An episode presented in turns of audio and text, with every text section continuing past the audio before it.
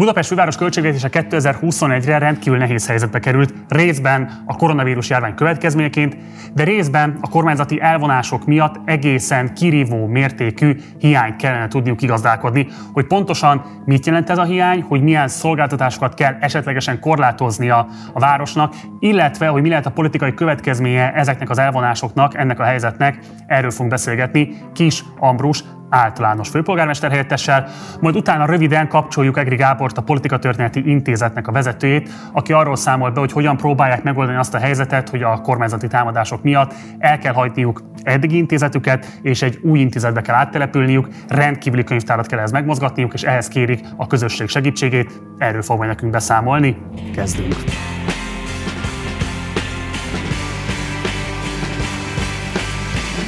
És már itt is van velünk első vendégünk is, Ambrus általános főpolgármester helyettes. Szervusz Ambrus, köszöntelek a műsorban. Szia, és köszöntöm a nézőket is. Kérlek, hogy röviden foglald össze, hogy pontosan hogy néz ki most a 2021-es költségvetés. Nagyon sok mindent lehetett hallani erről az elmúlt hónapokban, folyamatosan kritikák tárgya volt a kormányzat részéről, mondván, hogy nem annyira rossz a helyzet, mint amit egyébként ti állítotok, a ti részletekről pedig az volt az állítás, hogy alapszolgáltatásokat kell majd leállítani vagy korlátozni, mert egész egyszerűen annyira elfogytak a források 2021-re, hogy már azt se lehet tartani, amit 2020-ban szűkösen így vagy úgy, de kimozogtatok. Mi az általános helyzete most a költségvetésnek? Ha röviden kell mondani, akkor az van, hogy túl akarunk élni a 21-es évet, és őszintén szóval tele vagyunk rizikóval, és ebben a szempontban a rizikó nem csak a kormányzatot jelenti, hanem egyébként azt a gazdasági környezetet, ami körülvesz minket.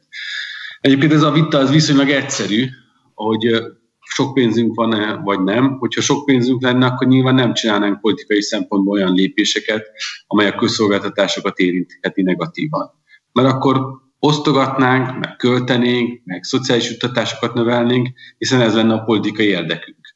Mi, miközben azt gondolom, hogy az előző városvezetésnek sem az volt az érdeke, hogy hagyja lerohadni a felüljárókat, meg az utakat, hanem neki sem volt erre pénze, ebből következően nem tudott rá költeni. Tehát ez egy viszonylag egyszerű ö, ö, vita politikai szinten, de egyébként meg a számok nyelvén meg még egyszerűbb történet, mert meg kell nézni, hogy mennyi pénzünk volt a válság előtt, amit szabadon el lehetett költeni, mennyi van körülbelül ebbe a pillanatban, és mennyi lesz a, jövő év végén, és ez jól láthatólag jövő év végén ez egy nulla lesz. Tehát az azt jelenti, hogy minden tartalékát föléri a város, és miután a város annak a folyóbevételei azok nem fedezik a folyó kiadásait, ebből következően, hogyha nem lesznek tartalékai, akkor 22-ben hát szinte tarthatatlanná válik a helyzet, akkor csak a csodában reménykedhetünk egy új kormányzati politikában, vagy pedig abban, hogy az iparűzési adóbevételek azok drasztikusan növekedni fognak. Tehát röviden most a 21 az csak arról szól, hogy elkerüljük a, a csődöt, és még akkor is nagyon nagy kihívás, hogyha egyébként a kormány mondjuk nem nyúl be az iparűzési adóbevételek. Fogunk beszélni erről, de röviden azt szeretném kérni, hogy tudom, hogy nem mennyire egyszerű a helyzet, hogy meg lehessen mondani, hogy mennyi a bevétel, mennyi a kiadás, mert hogy ez egy sok tényezős helyzet, de mégis, hogyha így kellene mondani egy számot, mekkora az a hiány, amit ki kell mozognotok 2020 ben tehát mekkora az a hiány, hogy föl fogja emészteni azokat a tartalékokat, amelyekkel jelenleg rendelkezik a főváros? 79 milliárd, 79,9. Tehát, hogy ennyi, ennyi hiányt kell kezelnünk, és ennyi pénzünk van. Ez azt jelenti, hogy 22, 23 és 24-nek a fejlesztési saját forrásait éljük fel 21-ben. Ennek mekkora, része, ennek mekkora része az, ami kifejezetten a, a válságnak a nem kormányzati oldalról történő kieséséből adódik, és mekkora az, ami kifejezetten kormányzati elvonások miatt adódik? Nézzük sorba, akkor itt daraboljuk, mert ugye három elem van, ami rá nehezedik arra a költségvetésre, az egészségügyi válsághelyzet, nyilván ott pénz nem számít, tehát hogy kell teszteket venni, akkor veszünk, ha kell maszkokat venni, veszünk. Itt igazából azt tudom mondani, hogy március óta mennyit költöttünk, kb. 6 milliárdnál tartunk. Ez közvetlenül védőeszköz, teszt, maszk vásárlás. Ezen kívül van a másik része, a kormányzati megszorításpolitika, mert ugye azt mondta, hogy kormány, hogy idén még 12 milliárddal többet fizessünk szolidaritási hozzájárulást, ugye ez egy évközbeni emelés, és jövőre pedig 36 milliárd forintra emeli fel ezt az összeget. Ugye ez a tarlós főpolgármesterségének az idején 10 milliárd forint volt, aztán mi is 10 zel számoltunk 20-ban, akkor ezt felemelték 22 milliárdra, és 21-ben pedig 36 milliárdra emelkedik. Tehát, hogyha ezt a kettőt, a 12-t meg a 26-ot összeadjuk, akkor ez egy 38 milliárd csak a szolidaritási hozzájárulás. És akkor van az iparűzési adó, hiszen ebbe azért belenyúlt a kormány. Volt egy szabály, hogy decemberben a 100 millió forint árbevétel feletti cégeknek volt egy úgynevezett feltöltési kötelezettsége, tehát megnézték, hogy milyen volt a nagyjából az adott évi tárgyévi teljesítményük, és ez alapján decemberben jelentős befizetés volt. Csak hogy nagyságrendileg lássuk, 2019-ből kiindulva mi azt számoltunk, hogy 2020 decemberében, tehát most 40 milliárd forint érkezett volna be a számlánkra összfővárosi szinten. Ezt eltörölte a kormány, tehát adott a nagyvállalati szektornak egy jelentős likviditási kedvezmény, ami szerintem gazdaságpolitikai és igazságosági szempontból ez egy tarthatatlan történet, és majd ennek elmondom egy másik elemét, hogy mi mit gondoltuk, hogy mi lett volna az igazságos. Tehát, hogy hozott egy ilyen döntést, ez a pénz ez kiesik a, a költségvetésünkből, és ugye, a jövőre sincs ez a feltöltés, ezért jövőre se fog megérkezni. Tehát akkor bocsáss meg, azt mondod, hogy 39 milliárd a szolidaritási adó, 40 milliárd ez a, az iparűzési adó kiesés, ez, ez önmagában 76 milliárd forint, ugye? Ugye milliárdnak mondom, az 54 a maradna csak nálunk, mert a 46 a az a kerületekhez kerül. Tehát én azt mondom, hogy a kormány nem nyújt volna bele a rendszerbe, és nem szorított volna rajtunk, akkor egy 60 milliárd forinttal évvégén többnek kellene lenni a pénzünknek, mint a nulla forint, amivel rendelkezni fogunk. Tehát azért ez egy ekkora különbség. És akkor jön a válság önmagába, ami ugye a válság az iparűzési adóban amúgy is éreztette volna a hatását. Nyilván ez pontosan nehéz megbecsülni, hogy mennyi. Ugye már idén is jóval kevesebb iparűzési adóbevételünk jött be, ebben már benne volt a kormány politikája mellett, tehát az ipari, a feltöltési kötelezettség eltörlése mellett az, hogy a, a cégeknek rosszabb volt a teljesítménye, csökkentették a gazdasági várakozásikat, nyilván jövőre ez megérkezik végképp ez a probléma, tehát mi ezért sem számolunk sem ekkora iparűzési adó növekedéssel 21-ben, azt látjuk, hogy helyben fogunk járni. Ez a korábbi évi prognózisainkhoz képest ez egy ilyen 40-50 milliárd forintot jelent kiesésben. Azt mondod, hogy a tartalékait fogja fölélni a főváros, ez mit jelent pontosan? Tehát ingatlant fogtok értékesíteni, eszközöket, más eszközöket fogtok esetleg eladni. Honnan lesz erre nektek likvid forrásotok?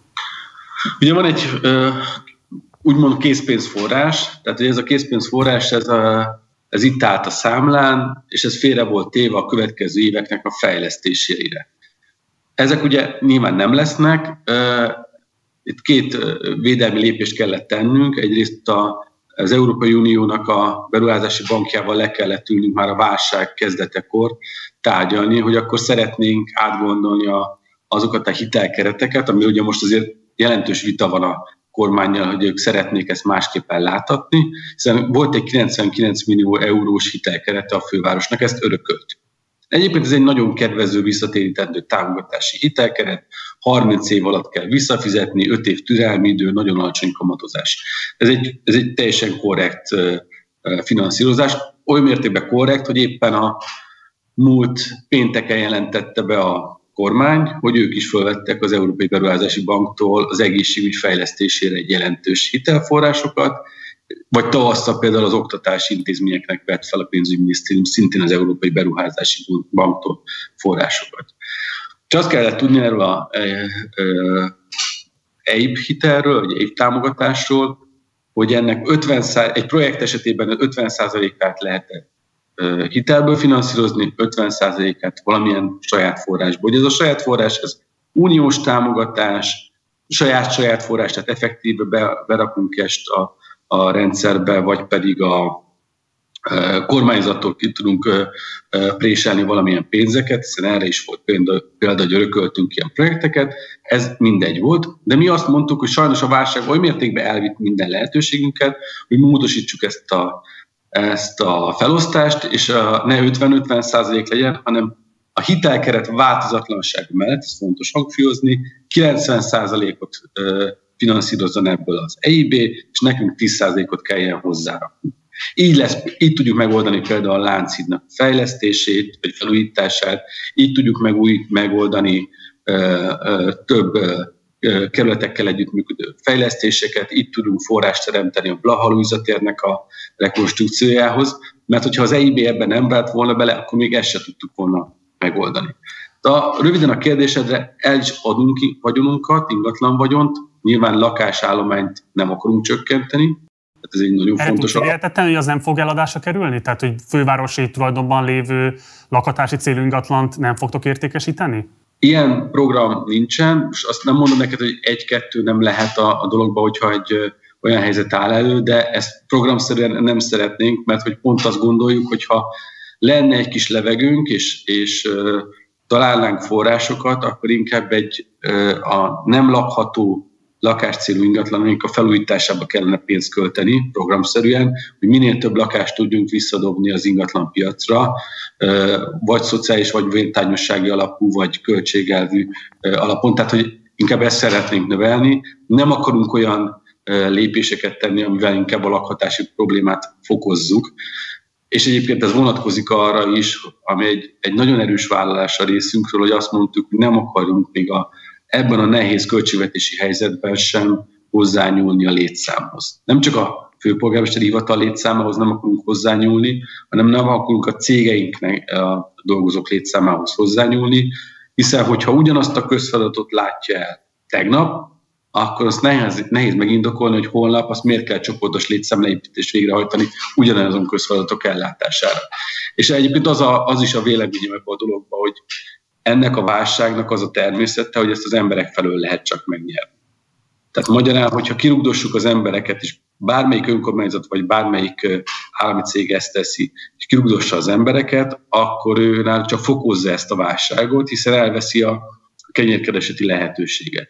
Ez a három hónapos álláskeresési járadék maximum nettó minimálbér összegben, ez nyilván a éhenhaláshoz sok, de a, a, ahhoz, hogy a 21. század életnek megfelelő minőséget finanszírozni tudjon valaki, az meg nyilvánvalóan kevés. És semmi garancia nincsen, hogy három hónap után valaki el tudna helyezkedni még a budapesti munkaerőpiacon. És ezért a, tényleg azt mondom, egy morális vörös vonal számomra, hogy embereket, emberek munkáival nem szórakozunk, nem rugunk ki, csoportos létszámlépítést nem akarunk csinálni, hogyha a közfeladatok nem változnak.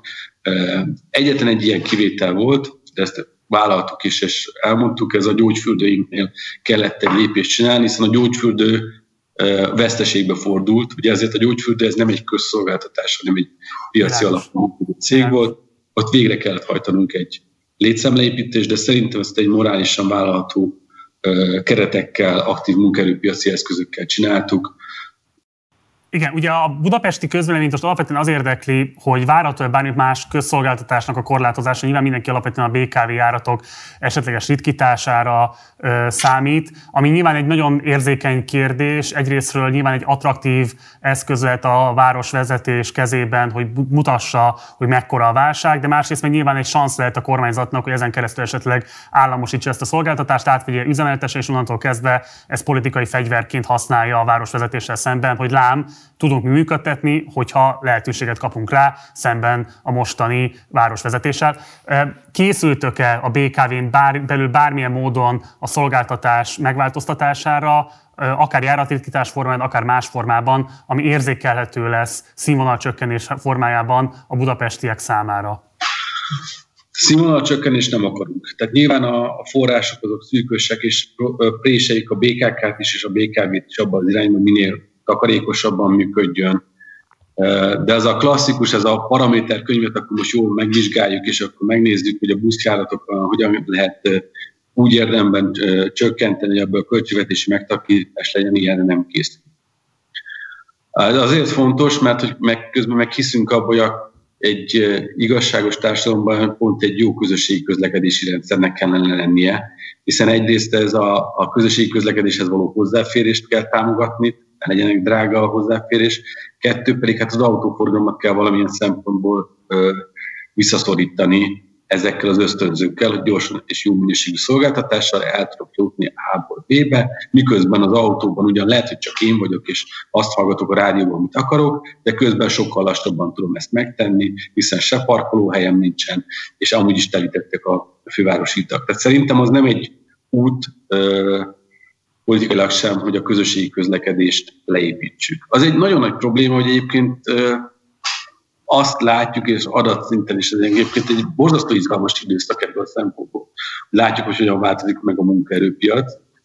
Jelen pillanatban is 35-40 százalékkal kevesebb dolgozói bérletet adunk el, mint tavalyi év azonos időszakában. De tulajdonképpen amikor a, a gazdaság valamennyire nyitva volt, mondjuk nézzük szeptembert, akkor is egy ilyen 25%-kal kevesebb dolgozói bérletet adtunk el.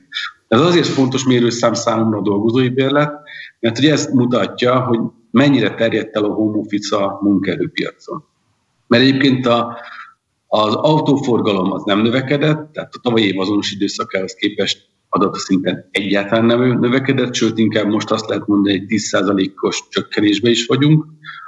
Az autóbuszokon, vagy a tömegközlekedésben kevesebben utaznak, és kevesebben is vásárolnak dolgozói bérleteket, tehát az emberek otthon ülnek, és, és hogyha valaki végigmegy este a Váci úton, akkor látja, hogy egyébként ezek a nagy irodaházak most amikor tavaly ilyenkor ki voltak világítva, és még dolgoztak benne az emberek, most ö, sokkal több a sötét irodahelyiség, mint ö, egy évvel ezelőtt.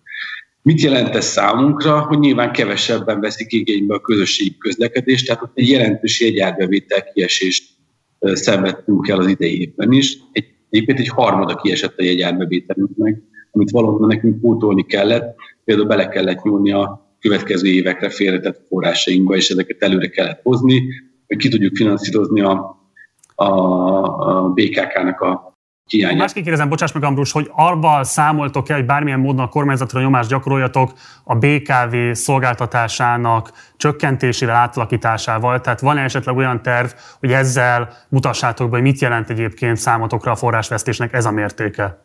Én ebben nem hiszek, hogy akkor most leállítjuk a hetes buszt, és akkor ezzel most borzasztó nyomás alá helyezzük a kormányt. Szerintem ez egy végső utáni eszköz lenne. Sokkal inkább az a fontos, hogy ezt el tudjuk mondani az embereknek, hogy csak azért tud működni a hetes busz, mert egyébként minden tartalékunkat feléjük ebbe a történetbe, és nem tudjuk megmondani, hogy mi van 2022. januárjában. És ez a nagy igazság a dologban. Ugye ez milyen politikai eszközrendszert lehet elővenni, ez egy dilemma. Én nem gondolom azt, hogy, hogy hadd mondjuk egy példát, ugye vitatkozunk a kormányon, hogy nem, nem fizeti ki a kukaszállítást, a hulladékszállításnak a költségét, hogy ez a 5 forintba kerül, 4 forintot ad ide literenként. Ez egy viszonylag jól érthető példa. De aztán most fognánk a szemetet, és kiöntenénk demonstratívan a parlament elé, hogy akkor fölhívjuk erre a figyelmet, majd utána másnap este a saját dolgozóinkkal kimegyünk, és elsöpöljük a szemetet, mert hát mégsem maradható. Tehát szerintem azért ez nem egy ilyen erős politikai Szerintem De most milyen politikai vörös vonal van, ez, vagy, vagy létezik ilyen egyáltalán? Ugye most nagyjából van még egy hét hátra az évből, ugye mindenki tűkönülve várja azt, hogy a kormányzat mit fog esetlegesen még beterjeszteni a parlamentben. Lehet várni az elmúlt évek gyakorlata alapján, lesznek még igen súlyos közpolitikai változások. Van-e politikai vörös vonal a, a mostani városvezetésnek, amit, hogyha meglépne a kormányzat, akkor annak lenne komoly következménye, olyan értelemben, hogy, hogy rátok nézve, a működésetekre nézve, tehát hogy gondolkodtok-e abban, hogy mi a politikai vörös vonal, megosztható a közvélemény hogy hol van ez, és hogy ennek milyen következménye lenne kifejezetten politikai értelemben rátok nézve?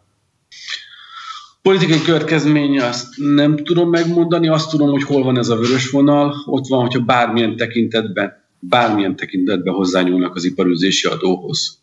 Tehát azért azt látni kell, hogy a, a mi bevételeinknek, folyó bevételeinknek a 60%-át az iparűzési adó jelenti. Az egész önkormányzati alrendszernek mondjuk az 50%-át. Tehát, hogy enélkül egyetlen egy önkormányzat, de tényleg egyetlen egy önkormányzat sem maradhat talpa. Az iparűzési adóval történő bármifajta trükközés, adott esetben annak a megszüntetése, ugyanazt ugye Paraglászó indítványozta a kormányzat felé. Tehát ennek a meglépése hozhat-e olyan helyzetet a mostani városvezetés számára, és szándékosan feltételes módban fogalmazok, ami alapján megalapozottan fel kell merülni annak a kérdésnek, hogy visszaadja esetlegesen a szerzett mandátumát? Az, hogy mi a politikai következménye, ezt nem tudom megmondani, de hogy nyilván radikálisnak kell lennie. Az viszont egyértelmű, hogy számomra az a, ebben a tekintetben a vörös vonal, hogyha hozzányúlnak bármilyen mértékben az iparüzis adóhoz. Hát nem arról van szó, hogy a, akkor elkezdik megnézegetni, hogy akkor az felfüggesztik egy évre az egészet, vagy két évre, a 10%-os kiesést okoznak fővárosi szinten, akkor az a költségvetésünk nincsen. Nem tudjuk finanszírozni a, a főváros jövő évre, mert hogy minden tartalékunkat feléltük, és a meglévő félretett forrás a költségvetésen belül, hiszen azért azt gondoltuk, hogy nem lehet úgy nekifutni, hogy nulla védelmi pénzzel rendelkezünk bármilyen fajta gazdasági válság vagy járványhelyzet tekintettel, az nem lenne elegendő ennek a fedezésére, és nem is tudjuk, hogy a BKK esetében még mennyit kell beletennünk a rendszerbe, hiszen a jegyelbevételek nem tudjuk, hogy mekkora kiesést kell elszenvedni 20 de akkor bocsánat, az kimondható, hogy ha az IPA-ban bármifajta változás van, ami rátok nézve negatív következményekkel jár, akkor annak radikális politikai következménye kell, hogy legyen. Én mindenképpen akkor radikális politikai következményt tennék le az asztalra, és ebben bármilyen verzió szerintem benne van. De nyilván ez egy politikai közösség, akinek együtt kell eldöntenie, hogy milyen válaszlépéseket tart elfogadhatónak. Nem akarnék ebbe előre szaladni. Nyilván, hogyha mondjuk egy bő egy évvel ezelőtt beszélgettünk volna, amikor még politikai elemzőként dolgoztam, akkor lettek volna rá radikális és erős ötleteim, ezeket most nyilván... Felteszem, most is vannak, csak nyilván vannak diplomáciai kötelezettségeid is. Ambrus, kettő közpolitikai kérdéssel szeretném zárni az interjút. Az egyik alapvetően a lakhatás helyzetét illeti.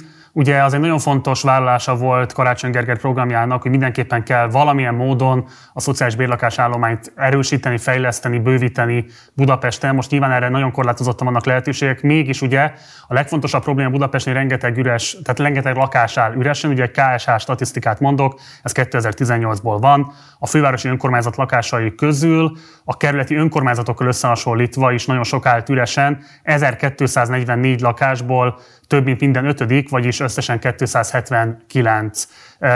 Lesz-e lehetőségetek rá? Tervezitek-e, hogy esetleges felújítások gyorsításával csökkentsétek ezt az üres lakásállományt? Ebben a pillanatban annyit tudunk vállalni, hogy, hogy a meglévő lakásállományban nem akarunk eladni, és hogyha látjuk az évközben, hogy még talpon vagyunk, akkor én nagyon szeretnék egy nagyobb felújítási programot indítani. Ennek most még nem láttam a pénzügyi fedezetét, mert hogy akkor ki tudnánk dobni több lakást a piacra, pont abból a szempontból, hogy a lakhatási válságot enyhítsük valamilyen szempontból. Mennyi pénz kell egyébként ahhoz, hogy ebben bármilyen érdemi eredményt tudjatok felmutatni a jövő folyamán? Én szerintem, ha 100 millióval el tudnánk indulni, már az is egy látványosabb lenne, hiszen tehát konkrétan azt lehet mondani, hogy a Városháznak jelenleg 100 millió forintja sincs egy ennyire fontos közpolitikai kérdés kezelésére. Most őszintén szóval nincsen. Tehát, hogy a, azokat a forrásokat, amelyeket a működésbe beletoltunk, azokat mindent beletoltunk, és innentől kezdve hatalmas kockázatot vállalnánk bármilyen új lépésre. Nyilván beletettünk a költségvetésbe kisebb összegeket felújításokra, de a társadalompolitikai szempontból látványosat azért ez egy 100 vagy akár több százmilliós programban lehetne elérni. És akkor a másik kérdésem, ugye a közterületi hajléktalanság problémája az előző városvezetésnél is fölmerült, csak hát ők ezt rendészeti kérdésként tekintették, és szorgalmazták a különböző eljárások és vegzálások lefolytatását hajléktalan polgártársainkkal szemben. Most nyilván az új városvezetésnek ez nem része a repertoárjának, az eszköztárának, de hogy akkor az a kérdés, hogy milyen formában van lehetőségetek, pláne most a téli időszakban, akár az ellátórendszeren belül, akár direkt segélyezés formájában segíteni a hajléktalan embertársainkat annak, abban érdek, annak érdekében, hogy lehetőség szerint minél kevesebben hüljenek ki a most következő hideg hónapokban, hogy minél többen juthassanak biztos lakhatáshoz, vagy legalábbis olyan körülmények közé, ami nem egészségkárosító, ami megvédi őket a, a megfagyástól. Ugye itt a, még van egy probléma a hideg mellett, a COVID, és ugye ennek az a, a jellegzetessége, hogy a, minél többen vannak egy szűk helyen, annál nagyobb a valószínűsége, vagy lehet nagyobb a valószínűsége, hogy végig söpör a járvány. A tavasszal azt tanultuk meg, hogy ha széthúzzuk a férőhelyeket, tehát tulajdonképpen, mint hogyha csökkentjük is a férőhelyeket, azzal tudjuk a legjobban megóvni az embereket, a, a, a bentlakókat. E, nyilván azt meg nem akarjuk, hogy kevesebb férőhely legyen, ezért megpróbálunk újakat nyitni, és ezért tavasz tapasztalati alapján már augusztusban volt egy szerintem jó intézkedési programpontjaink, hogy különböző fázisokban hogyan tudunk új és új helyeket nyitni. Ez 300 új férőhelytől egészen ezerig terjedt ez a program. Ha nagyon nagy baj lenne, akkor szükség lenne ezer férőhelyre. Ez fel, nem feltétlenül azt jelenti, hogy ezer új ember kerül be a rendszerbe, hanem azt jelenti, hogy a meglévő helyiségekben akkor nem négyen laknak, hanem ketten laknak, és más ké, a másik két embert átvisszük más férőhelyre. Illetve ez egy fontos, hogy ki kellett alakítani olyan férőhelyeket, ahol ha valaki beteg vagy, vagy gyanús, akkor legyen karanténra lehetőség, hiszen a egészségügyi rendszer sem bírta.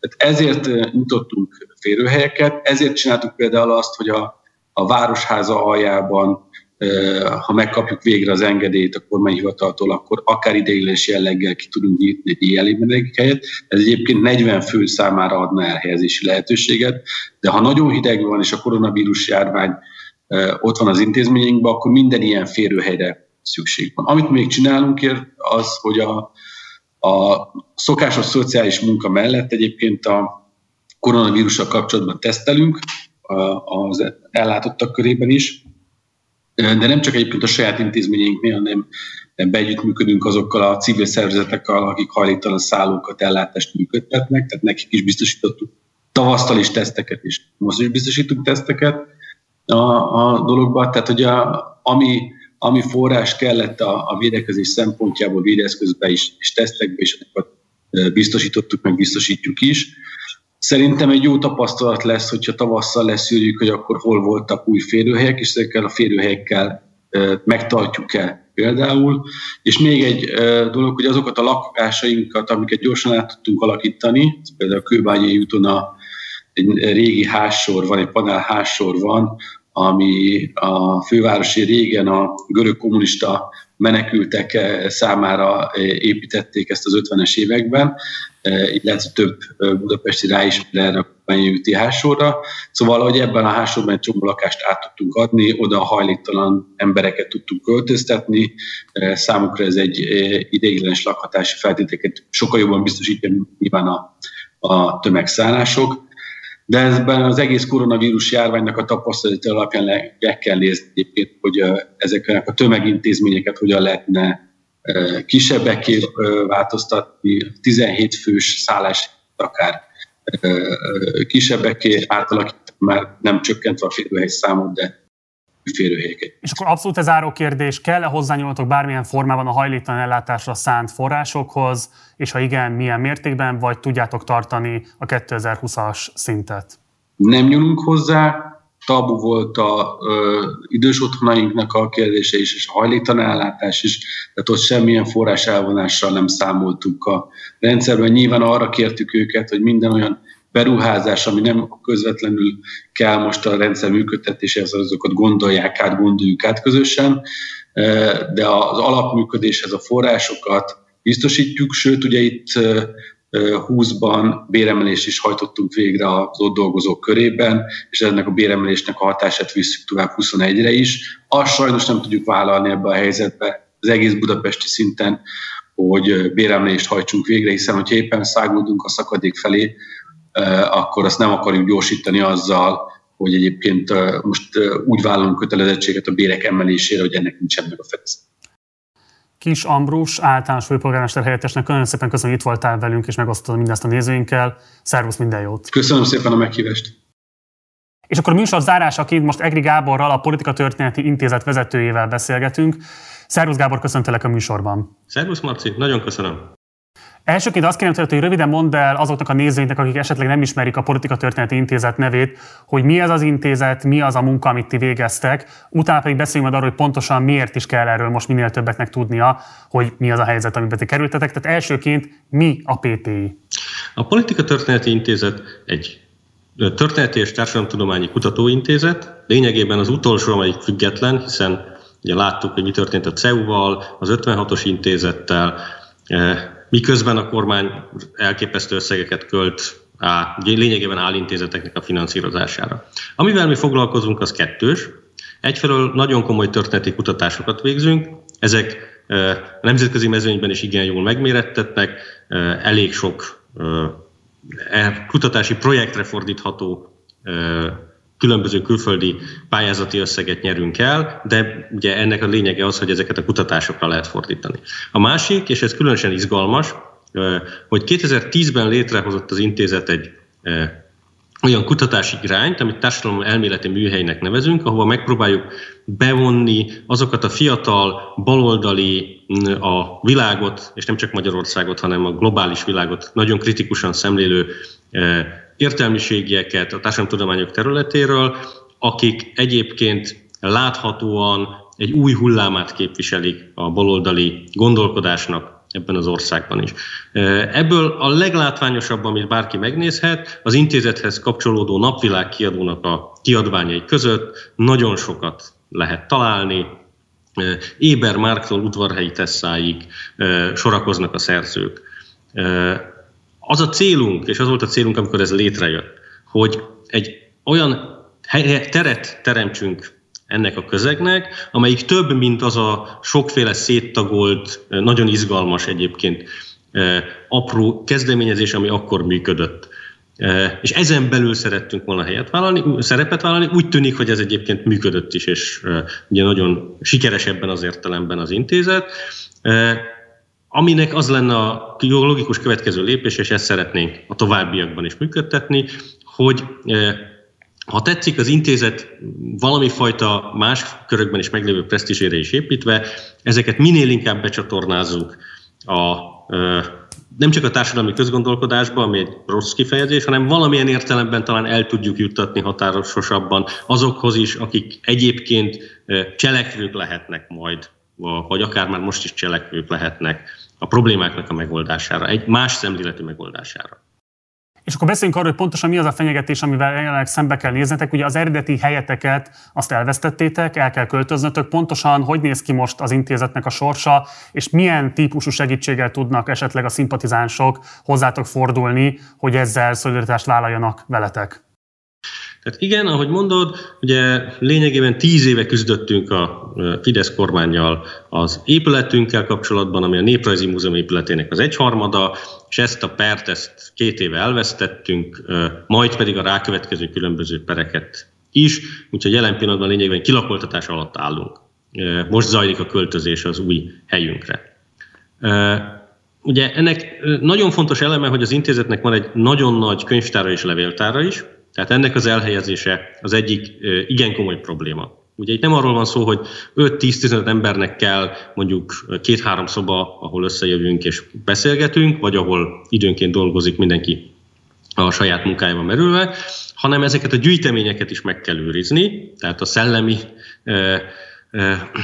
közeg mellett egy ilyen anyagi és materiális anyagot is meg kell őrizni.